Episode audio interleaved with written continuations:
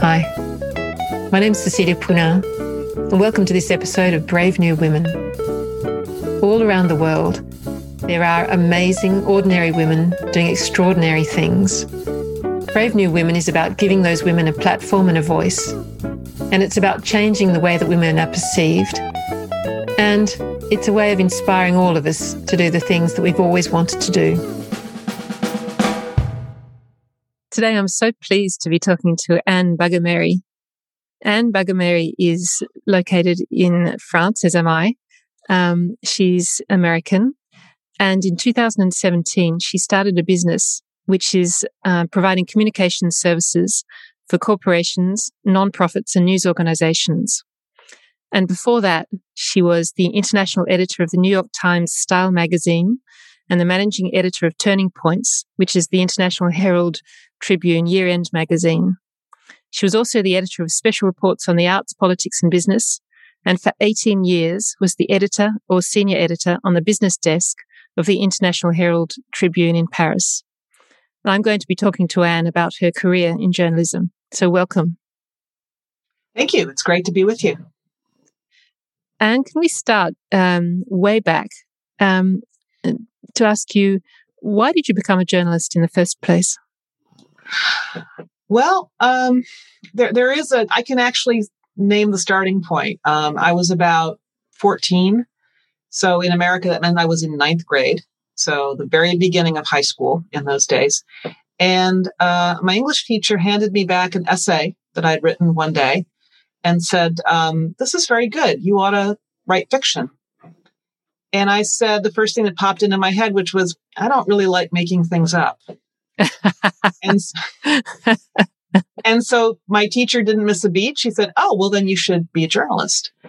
And for some reason, that just struck a great note with me. Uh, I, at that point, I started uh, grabbing every opportunity I could to to write for my my high school paper. I even wrote for. I went to a girls' school, so I even wrote for the paper at the boys' school. Uh, I was a I was the local schools correspondent for our town weekly, and it just sort of built from there. Uh, I went.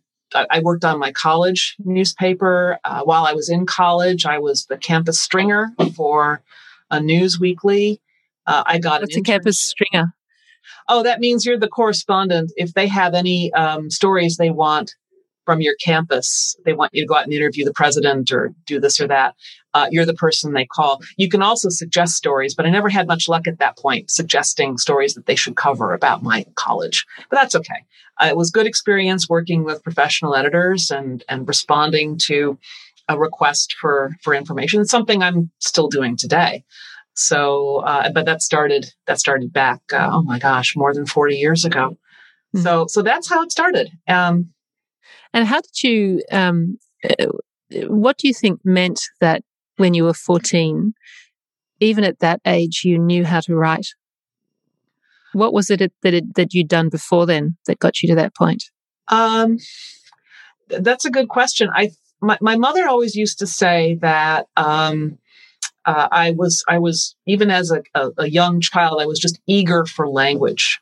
I wanted to talk. I wanted to listen. I wanted to I always wanted to learn languages. I had a um, anybody who's ever had a Montessori education, and I went to Montessori school probably for nursery school, maybe a year and a half, two years. But anyone who's absorbed that kind of education where you take in all your senses, and, and this particular school uh, started us on languages, foreign languages at the time. So I remember learning little bits of words in French and Spanish. I think it was the desire to um, and a and a a real pleasure in in working with words, in speaking, and in putting words together on the page. So um, I also think, and, I, and I've I've read something about this later in life that everybody in my family has terrible eyesight. We all are very nearsighted. we wear we wear glasses. We've worn glasses since we were children, and I think that because I have bad eyesight, I tend to be more tuned to pitch and rhythm, what I take in orally, than what I take in visually. So that tends to favor someone who wants to play with words and how they how they sound and how they're put together. So you, I, if I had to guess, I could say it's that. Do you uh, listen to a lot of music? I do. I love music. Hmm. So that that might be the same Yeah, I've, I've, I've even, I've even played music uh, as a kid. I played the violin. I've got a piano and I noodle around with it. I play the guitar. But what I really love to do is sing very badly to whatever I'm listening to on the radio uh, or or in the car. Uh, I have I have a terrible singing voice, but um, but I, I just love to do it. Something gives me great pleasure, and I, I think I have a good auditory memory for songs too. I can remember lyrics and things. I there was a used to be a show in America called Name That Tune. I'm not sure if it ever traveled, but um, you you were you were judged on how quickly you could name a song after hearing only a few notes. And I like to say that I can name that tune in three notes, whatever it is. so you were you you were being um, uh, acting as a as a journalist already in your college years, and uh, what did you study?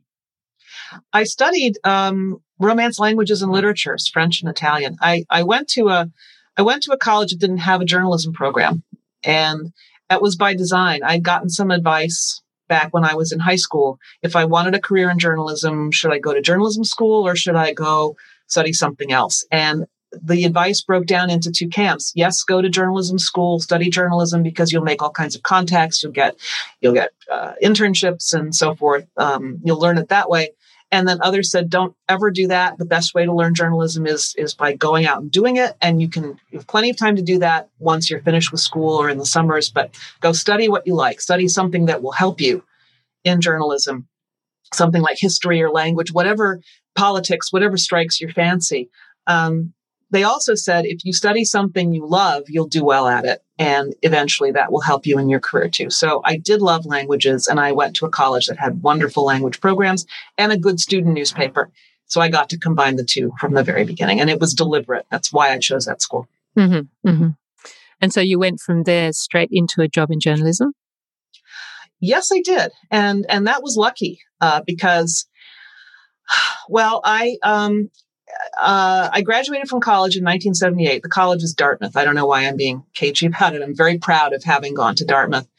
And uh, in 1978, it was two years after a film called All the President's Men came out in the United States.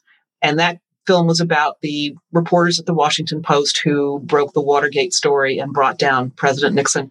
They were heroes, popular heroes, cultural heroes. And everybody, it seemed, wanted to be a journalist. Um, the statistic that got cited in those days was that there were more students in graduate and undergraduate programs in journalism in the United States than there were jobs on daily newspapers and magazines. So they could have fired everyone and there still wouldn't have been enough jobs. So this was the job market I was I was entering in 1978. But fortunately I did land one interview at a newspaper and I, I got the job. It was a job as a police reporter, which is the classic entry level position. And it, it, turned out to be one of the best jobs I've ever had because it was a small paper full of uh, ambitious young people and wonderful editors who took it as their mission to train the next generation. So uh, I, I covered police in the morning it was an afternoon paper, so our deadline was 11 o'clock. So from 7 to 11, I covered police. There was a break for lunch. In the afternoon, I was the religion editor, which meant writing up events at various churches in the area. It was a paper in Virginia and, and in the South, American South, religion is taken quite seriously. There's a lot going on at, at the churches. So there was a lot to write about. And then in the evenings, uh, I volunteered to write uh, rock music reviews so I tried everything I could grab my hands at. And it was, it was wonderful. And I learned from terrific colleagues who went on to great careers. I learned from, as I say, wonderful editors who really took it as their mission to, uh, to train young people. And I, you know, I couldn't have been happier. So what sort of things do, were they training you on? What do you need to learn as a journalist? Well, the first thing you need to learn is to be accurate. You need to get all of the details in your story right. And you learn this on a daily newspaper because, especially an afternoon paper, because if you put something in your story that day, it appears on the street at two o'clock in the afternoon. By 2.30, if it's wrong, you're going to get a phone call from whoever name you misspelled or got their age wrong or got the details of their court case wrong. So it was immediate reaction. People talk a lot about how now in the age of online journalism, oh, the reaction's so immediate. Well, it always was if you worked for certain kinds of publications. So that was the first one, be accurate. Second was be fast, be on time. Um, fast, maybe not, but, but, but, but definitely be on time. Um, publications have deadlines.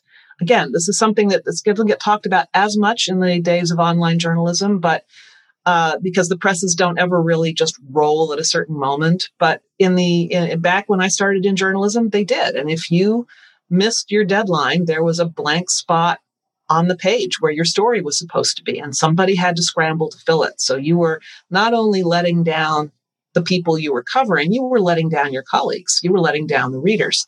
Um, these are serious lessons that you learn very early on. And I learned the second one, the one about making deadline, because on my very first day, I missed deadline. I did not understand that when they said deadline was 11 o'clock, that meant the story had to be in their hands by 11 o'clock, not that I needed to be picking up the phone at 11 o'clock or maybe sitting down to my typewriter at 11 o'clock. I, I only had to be told once. You, are hmm. late. It's well, lucky it was lucky it was the very first day. Yes, agreed.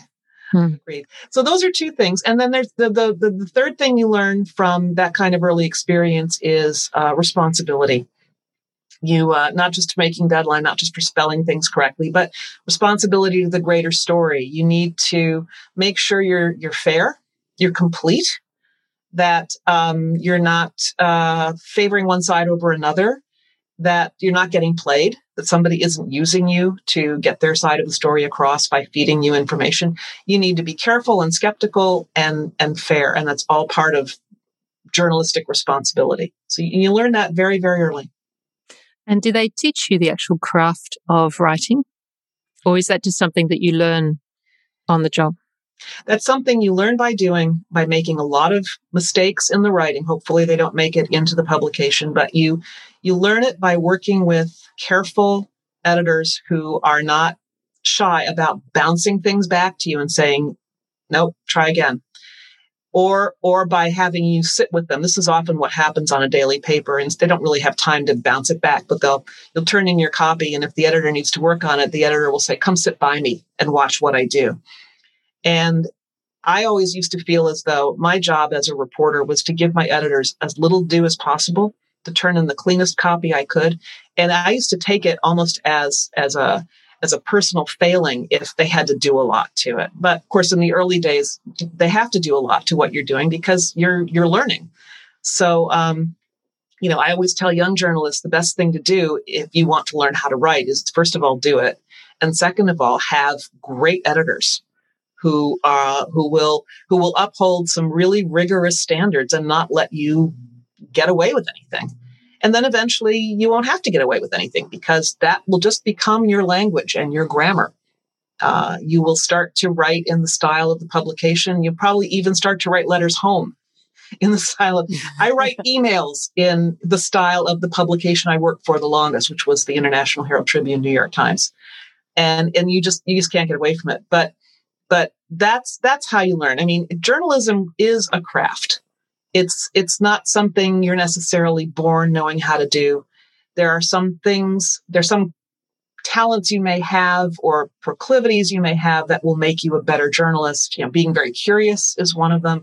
Loving to work with words is another. Being a good listener is another. Um, at knowing how to ask questions and ask follow-up questions is another. But you learn all of those by doing and you reinforce those those skills as you go on. And I won't say that anyone can learn it, but it is it, there's there's something to that with enough application and will and and and guidance. Uh, it, it is a craft that can be learned.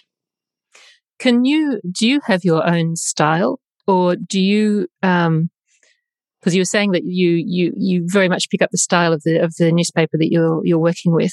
Mm-hmm. Um, can you write in different styles? Um, and do you have your own style? Or does it just that, you know, that this is, this is the publication you're working for and that's the, that's the way that you sort of end up writing? Well, when I'm writing something on assignment for a publication, I learn what the style is and I adapt my own work to that. It's part of not of giving my editors very little to do at the end. Uh, most most mainstream quality publications have um, their style is based on certain rule books, and so once you've learned that rule book, you're you're pretty much good to go for that publication. Maybe with a few tweaks here and there. The main style book for journalism is the AP style book, the Associated Press style book at least for American journalism. Uh, the New York Times style book is largely based on AP style. Lots of other individual style books are based primarily on AP style. And there may be, as I say, there may be things that, that exceptions or tweaks that each publication does.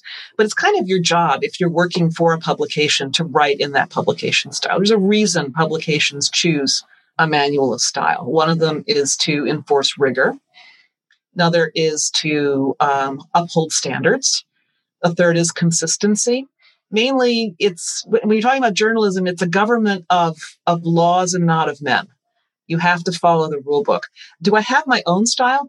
I think I do, but since I've done so little writing for myself as an adult, I mean, as I said, I don't like making things up. So I haven't written fiction and I don't journal. And, you know, I, I mean, I write Facebook posts and things and I write letters, but uh, I haven't, I haven't really delved into finding my voice in another kind of writing, but that may come.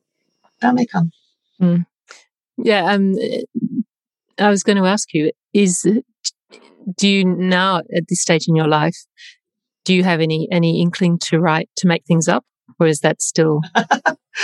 the, I, I I'll be honest with you. I when when the pandemic first hit, and I was trying to figure out what to do with my time. Uh, I, had I had I was working for a publication at the time, but there were a few moments when I wasn't doing that, and and I was just building up my my practice with them. So I thought, well, you know, what have I always wanted to do that now I actually have the time to do and can I can do remotely?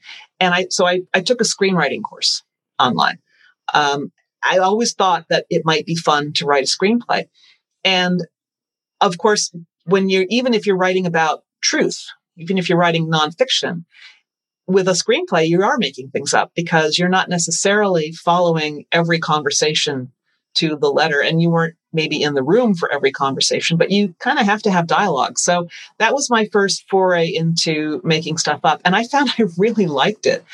Um, it was fun. On the other hand, I also found that after a while, I got kind of lost because with fiction, you have to have a narrative thread and you can do whatever you can make these characters do whatever you want and that kind of freedom is is a little daunting at first I, am sure fiction writers eventually you know, come to terms with it and and maybe they have a very clear idea when they sit down what they're going to what they're going to make their characters do what their narrative arc is but i was just dipping my toe in so but I look forward to, to trying that because I do still think that writing a screenplay would be fun. Um, I'm also thinking that I'm at the stage of my life where it might be fun to write a memoir. Um, yeah. Care to read it? Yeah. So, um, so, and I, I may, I may turn to that once, once I, once nobody wants me to write for them any longer, and I don't have to hew anybody else's style or schedule. Maybe I'll, maybe I'll look into that. Mm-hmm. We've sort of jumped from, you know, the beginning to the end. So, uh, where did you go from the small paper in Virginia? I went to a slightly larger paper in upstate New York. Mm-hmm. Um, typical, at least 45 years ago, this was the typical career progression for a young journalist. Go somewhere, small paper, learn your craft, do it over and over and over again, move to a slightly bigger publication and do it again. Uh, so I did that. And then my big break, if you like, was that I um, got a job as a reporter researcher, basically a fact checker at, um, at Forbes business magazine. Uh, I I had an internship in the summer when I was in college at Fortune, another business magazine, and that showed me a couple of things. First of all, that I liked business journalism, which was a little bit of a surprise, but also that there were very few women in business journalism. A lot of the editors and writers were men, and I kind of thought mm, that sounds like an opportunity. So I was looking for a way to get back into it, and uh, after college, uh, I did my my time at the newspapers, which I loved. But then this opportunity came up to go live in New York and work for Forbes. So I took that. And I was at Forbes for about five years. I moved up from fact checker to reporter. I went to the Houston bureau of Forbes, and that was a wonderful experience, just ranging all over the American Southwest doing stories. came back to New York and was getting ready to kind of move up the ladder there. And that was that was like business school for me, and that's really what cemented me in my my path of being a business journalist. Mm-hmm. You said that there were very few women there.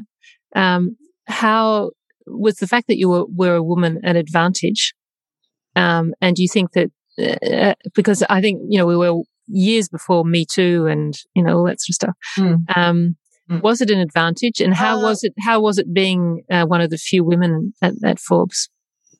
Um, well, it was kind of a double-edged sword uh, in one sense. Uh, one of the reasons I liked journalism in in college anywhere is that it was a I found it was a profession that really valued the work over who did the work.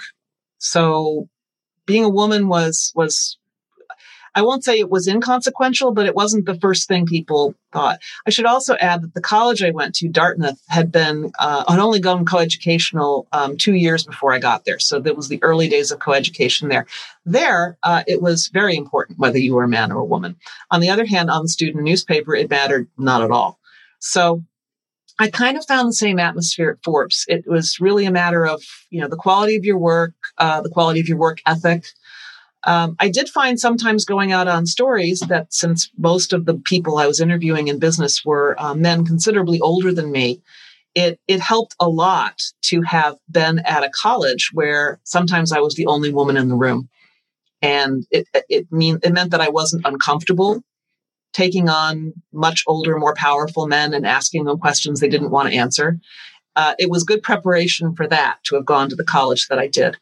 Uh, you know, everybody has a story about being, um, I don't know, looked at a certain way or dismissed, or, I mean, the, I do remember one time in particular, uh, I was on, I was a fact checker. I was out on a story with one of the senior writers who's still a, a mentor of mine. Uh, we just we just had a Zoom call just about two months ago talking about something, and we there we were sitting and interviewing the CEO, and all of a sudden he stopped and he looked at me and he said, "My goodness, you're lovely. I'd like to have fifteen of you running around naked in my garden."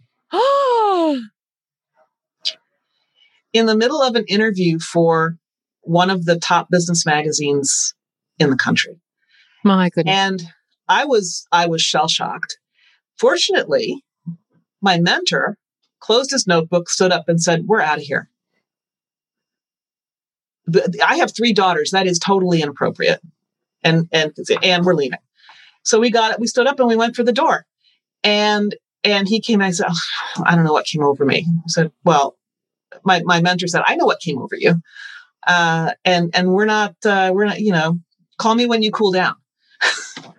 and we left, which, which, you know, taught me a few things about uh, how you stand up for a colleague and what a principled man looks like. Not that I didn't know that already, but you know, I've heard lots of other stories where people, women, were victimized uh, in this in similar ways, and their male colleagues laughed it off.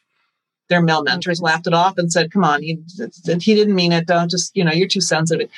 My my mentor knew exactly what was wrong with that situation. So that that was a oh, in some ways it was a good early experience of that. Yeah, yeah.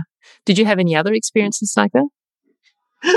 well, on my first interview for that um, that newspaper job in Virginia, I had been set up. It was a it was two newspapers that were operated at the same time. I was interviewing at both of them, and the uh, the editor, the managing editor of one of them, uh, where I didn't end up working.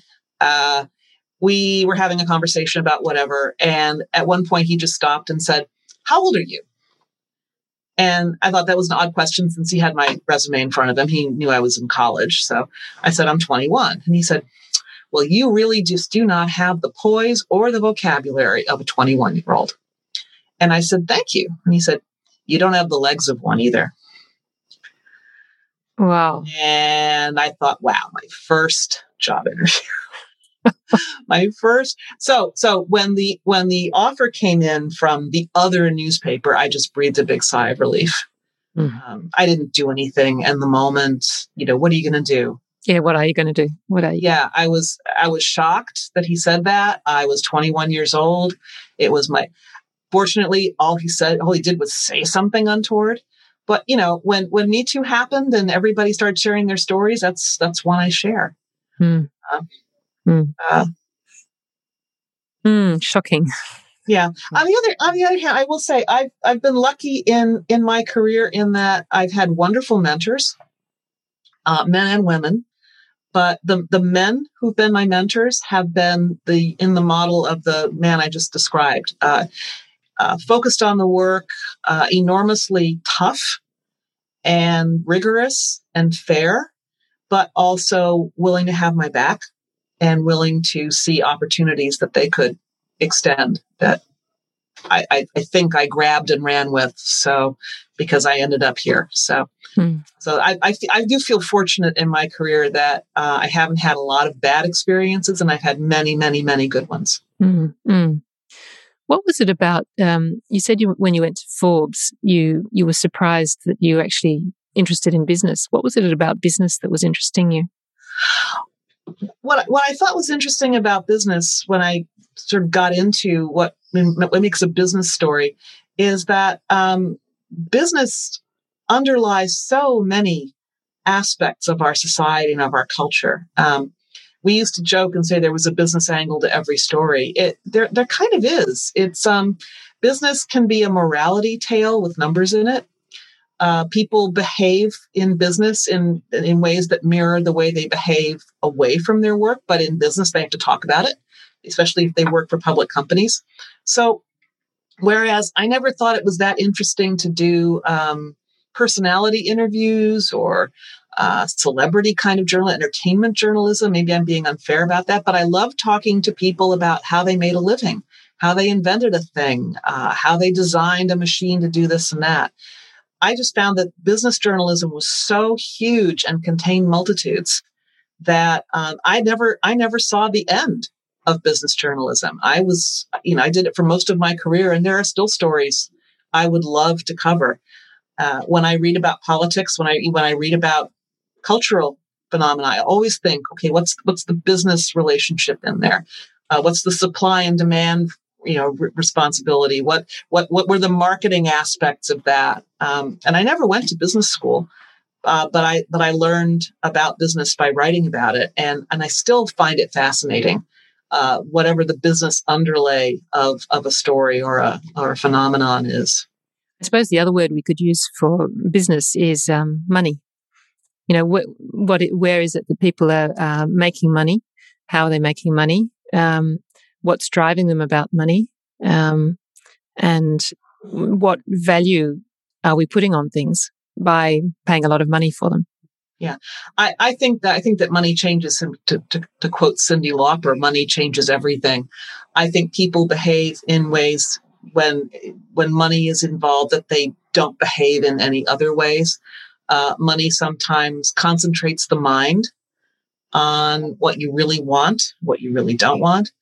And uh, stories about how fortunes are made and lost, I think, are some of the most compelling uh, human stories mm. that you can that you can tell. What, one thing I enjoyed a lot at Forbes is I got interested in personal finance, in investments, in building wealth, and uh, I continued that interest at the Herald Tribune and even in some of my freelance work.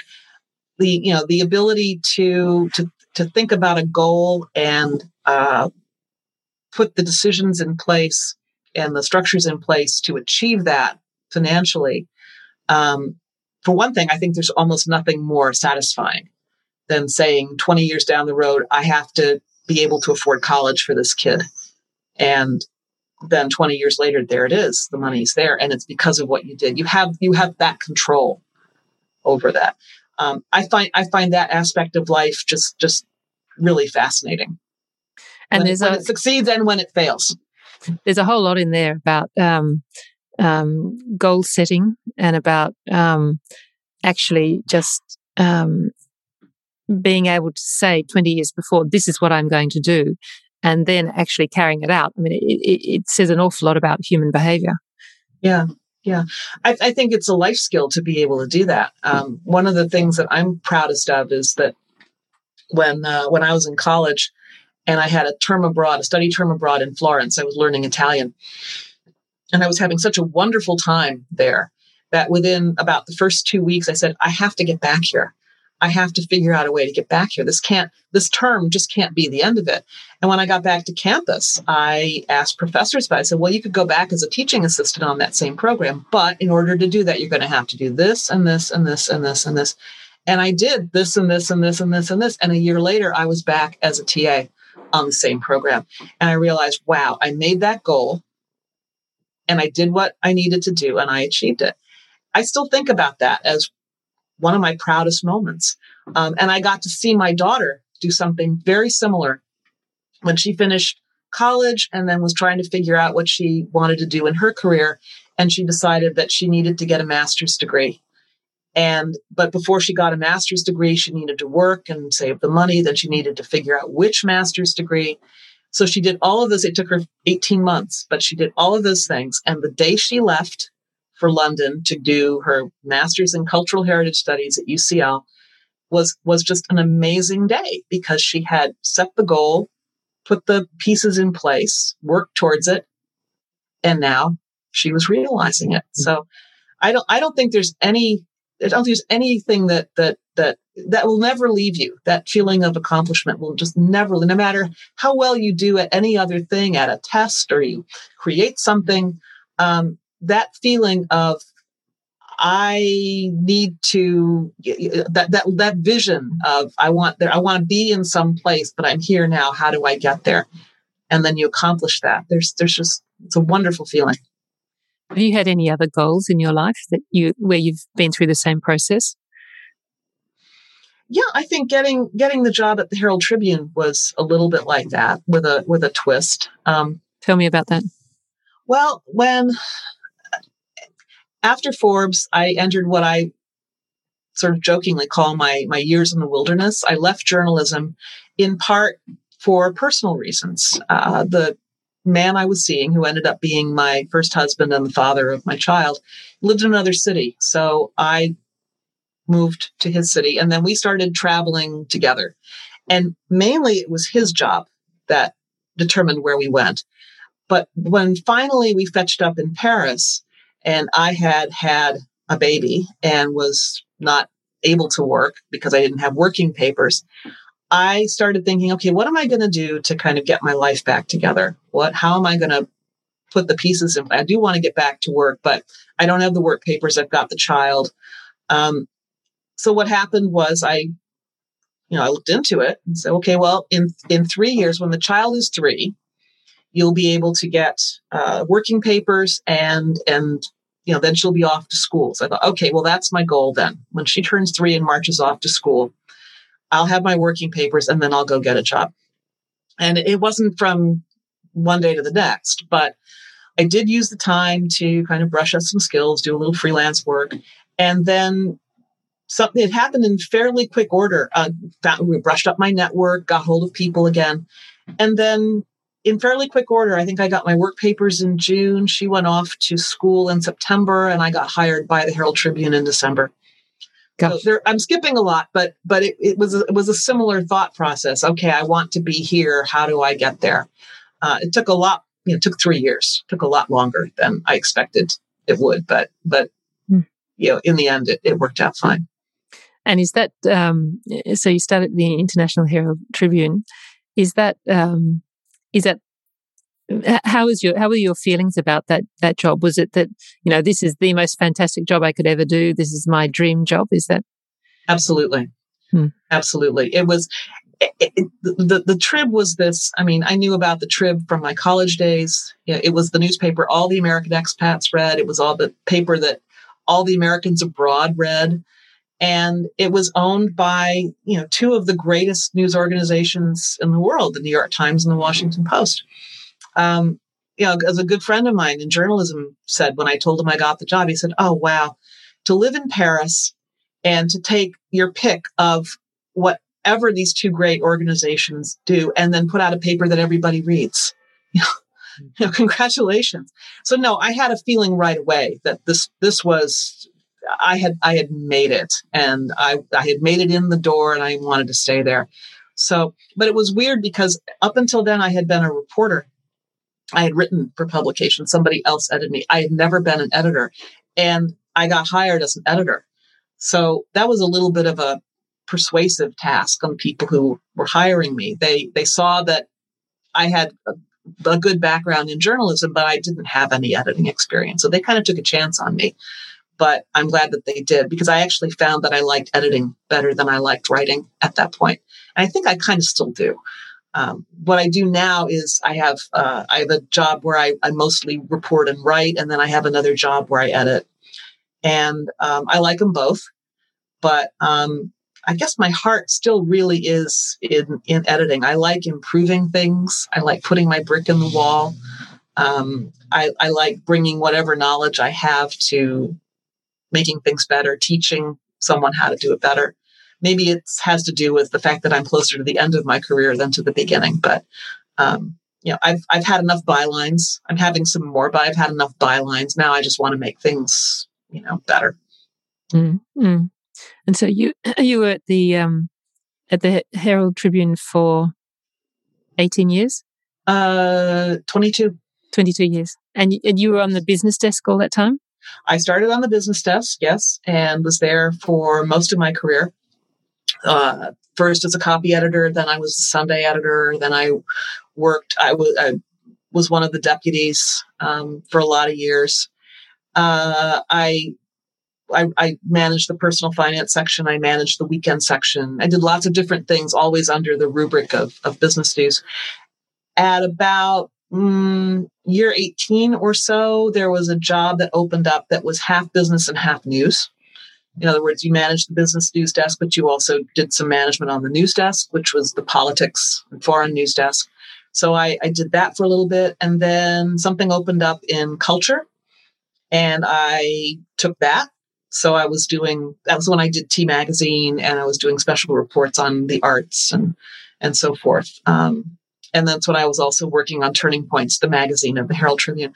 So I would still say that most of my career was in business journal. I still think of myself as a business journalist, but I did have those other experiences, which is one of the nice things about journalism. It can it can mutate, it can shapeshift and and adapt to whatever the job is and whatever you want to do. So, but yeah, no, I the the, the trib was uh I will I will always there are two places, well three places really I will always consider myself very fortunate to have worked. And the one was my first job, the Norfolk Ledger Star, a newspaper that doesn't exist anymore in Norfolk, Virginia uh, Forbes, where I learned more than I can even count from you know my editors there, and uh, and the Trib, because uh, there was just something about the Trib, the fact that it was it was so many people for whom this was not their first job. In fact, it in many cases it was going to be their last job. It was always their goal to work there. Nobody just sort of ended up there. You you targeted it, you applied, you worked hard, and you got there. And the fact that then we were all there in the same place, working hard to put out the same product. Uh, there was a team spirit. Uh, there was a competitiveness, but it was in a good way. We're always we're trying to make each other better. Um, I don't think I'm really sugarcoating it. I, I, think it really was a very special place. Hmm. And, mm. uh, you know, some of the people I worked with there, I still consider some of the best colleagues I've ever had. Mm. Mm. Were there, um, in your, in your role, both as a journalist and an editor, have there been any particular stories that have been really difficult for you, uh, that have been um, hard to know how to write, that have been um, very sensitive? There, are there any stories that come up that are, that really stick in your mind as something that you worried about or that that, that affected you emotionally? nothing comes to mind. Um, and I think that's mainly because I was in business journalism.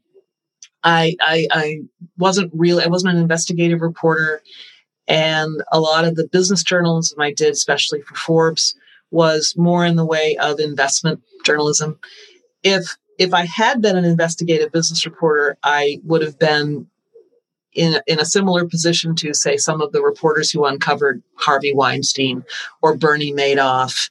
Um, there are a lot of reporters who consider themselves business journalists who do environmental reporting. And so you you then would look into things like you know industrial polluters and things like that.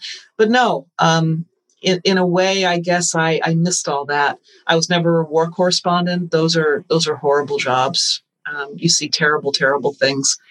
Uh, and as an editor, I wasn't handling that kind of copy. Mm-hmm. So, so no.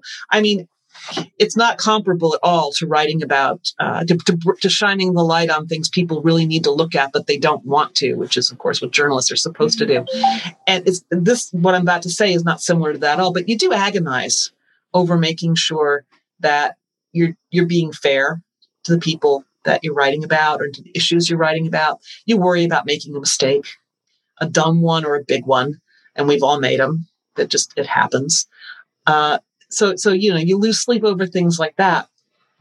But um but no no um uh, the people who put themselves at that kind of risk either emotional or even physical um, they're heroes and i don't i don't think i've ever done anything that heroic in my in my career hmm. maybe that's to come uh, but but not not not up until now mm-hmm. how hard do you have to work as a journalist you know, the hours very long? Is it very stressful? I mean, uh, oh, the hours are terrible. The the hours are terrible, um, especially if you're a writer or a reporter. It's sort of you're never done. You're never off. You can always make one more phone call. You can always you know, do it better. And then once you turn in your piece, there's an editor like me on the phone saying, "What did you mean by this?" or "Don't you want to say it this way?" or "What about that?" Uh, you make another call on that. Um, the you know the saying is journalism great careers lousy lives um, there it's very very time consuming um, on the other hand if you love it there's there's not much you can say except that you love it and you do it. Editing is a little bit less um, invasive because you have fixed hours and and at some point the presses roll or the deadline arrives and you push the button and and you're done. Your part of it's done. But um, you know, I I got up uh, at six o'clock this morning because what I was working on last night at one o'clock wasn't finished. I just had to have some sleep. I thought I'd sleep longer than that, but no, I woke up and was, my mind was racing. So I just, okay, well, just make some coffee and just get it done. Um, you do learn to do, you learn to do what we do without sleep. You learn to do it when, you know, things are distracting you, like the baby's crying just that's just the nature of it. Being in a newsroom is great uh, training for that. Actually, tuning out everything around you and just focusing on the work at hand. Um, so yeah, becoming becoming very efficient. Yeah, yeah, and and you know the journalism isn't alone in that. I mean, I I cover what I do a lot now is I write about the law. I write about law firms, and all the lawyers I talk to say the same thing that um, you know if you you you just you with the back before the pandemic with the travel especially international lawyers would say you just learn to do everything on two hours of sleep or no sleep at all um, it's it's a skill and you develop it it's a muscle that you exercise and keep mm. in training mm. And tell me about the move to paris how was that was that oh um well it, we we moved here for my then husband's job but as i say i I was um, I was happy to do it. I wanted to live here. I'd studied languages. I'd always wanted to live here. So um, uh, we we moved here because uh, after after we got married, this is years and years ago, thirty years, thirty five years ago to be exact. We decided we wanted to try to come to Europe before we had kids, before we had a house, uh, and so we we moved to London, then we moved to Brussels, and then when it was about time to think about whether or not we should go back to the states because of jobs and so forth, my my then husband got a job in Paris and I got pregnant. So we came to Paris and he had the job and I had the baby. And, but I was just delighted to be here. This is where I wanted to be, you know, I would have wanted to do it perhaps under my own steam with my own job. And eventually I did get my own job, but got here anyway. And, and I just loved it here. Uh, I just immediately felt, immediately felt home. It made, it felt livable and comfortable and uh, the language wasn't a problem. So, uh, yeah, I it was interesting. I was talking the other day to someone who, like me, belongs to a an organization of English speaking mothers here in Paris called Message. Yep, which is a wonderful organization to get you plugged in as a new mother. You probably know about it. No, yeah, yeah, yeah, yeah. Um, it, it really was a wonderful organization. I made great friends. My daughter made great friends through the the other kids in there. but I will say that there was a, a, a hardcore of, of women who belong to groups like that who are in Paris not because they want to be, but because they have to be. And, and you can tell because they're the ones complaining all the time about how it's not like at home. And yes, and that's absolutely true. But I do think that being here as an expat is a large is largely a matter of willpower and will. Uh, you're as happy as you want to be, and um, so, I mean, some things are going to be inconvenient and difficult to adjust to. But if you're happy to be here, you'll you'll make the adjustment and you know never lasts that long really the adjustment period does it. I mean mm-hmm. a year maybe. Mm-hmm. um, if you if you work at it if you're if you're eager to to fit in learn the language uh, go with the flow you know. Um, but i was always the case for me. I was i was happy to be here from from day one. Mm-hmm. and and what are you doing now? What's your business now? Well um, i am set up as an auto entrepreneur under the French statutes, which basically just means I have a structure to take in revenue for the work that I do.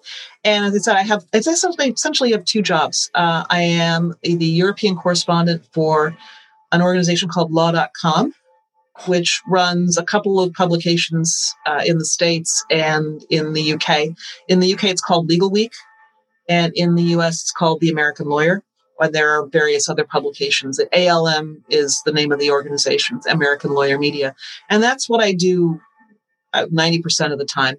I also have a small side gig helping out a, a new publication on Substack, the online platform for newsletters. I am one of their editors. And I, I guess I'm kind of, um, everybody else is much younger than me. So I guess I'm kind of the, the den mother who um, is is helping it, it, I guess I'm helping teach them some of the things that I've learned over my career, things about style and and and how to how to work with writers. A lot of the writers that who work for a freelance, so but then that's a special skill to try to work their copy into shape. So those are the two things I do mostly, and then I have a few other little bits and pieces I do. I work for a travel company doing their newsletter. In fact, I'm going to have to do that when we get off the podcast. Uh, I have worked for a luxury hotel company writing stories for their website. And, um, you know, I, I try once in a while to do some writing for myself. And I just finished an essay for a book that'll be coming out over the summer called um, Fast, Fierce Women. It's uh, a short essays about a moment in life when when you were fierce. So, and I really enjoyed that. We were talking before about fiction. Um, this wasn't fiction. This was more like memoir, but I really enjoy doing that. So that gives me hope that maybe there's more of that kind of writing in my future. But that's what I do. Every every day is full, and sometimes the weekends are full too. Mm-hmm. And I mean, it's it's just been a, a, a, huge pleasure talking to you and hearing about your career and so much that you've done. And I mean, as a as a you know fledgling writer myself, I'm I'm uh, really interested to hear about um, learning you learning about the craft of writing that it, that it is a craft. Um, and that you know really anyone as long as you just stick to your goals first of all you can become a writer but you can actually do you know whatever you whatever you like in life. Um, and as just as the very last question i'd like to ask you is if you've got um, anything that we've missed that you'd like to say or if you've got a message for the people who are listening or anything at all that you'd like to that you'd like to add? Well, two things that have run around in my mind uh, because I've been working on a piece for for the law publication about uh, rising stars, women rising stars in Europe, um, top lawyers under the age of forty. Um, what comes up from from the interviews we've done is uh, the importance of um, a sense of humor and the importance of choosing the right partner. So I guess the advice I would give in any endeavor would be, uh, yeah, choose the right partner. The right and partner being being a, a husband, um, a, a, a, helpmate, uh, someone. I think I think everybody should have somebody, and whether that partner is is uh, is a significant other or a, a solid group of friends, uh, people who will support you. You know, you should surround yourself with people who will who will have your back and believe in you. And uh, and the other thing is, don't take yourself too seriously. Never. yeah, I, I think about that in terms of because um, I see a lot of uh, women leaders are often criticized by being a bit perfectionist and by taking themselves a bit too seriously and by putting a lot of pressure on themselves and on other people. And so I think that is um, so important to, you know, it's, it's none of it's that important really. Um, if you make a mistake, yeah, you make a mistake. Get we all have. tangle on. Yeah. Yeah. That's all right. have, all will. Thank you so much, Anne. It's just been a real pleasure to get to know you and to and to spend this time with you. So thank you. Thank you, Cecilia. Thank you for having me on. It was fun. It's fun to talk about this. It's it's really fun to it's fun to talk about anything that you love, right? Yeah, absolutely. Absolutely. I hope you've enjoyed this episode of Brave New Women. Certain podcast sites such as Google Podcasts, Apple Podcasts, or Podchaser let you leave a rating and a review. The more ratings and reviews we get, the more people will listen and the more these women's stories will be shared. So I'd really appreciate it if you could. Thanks for listening.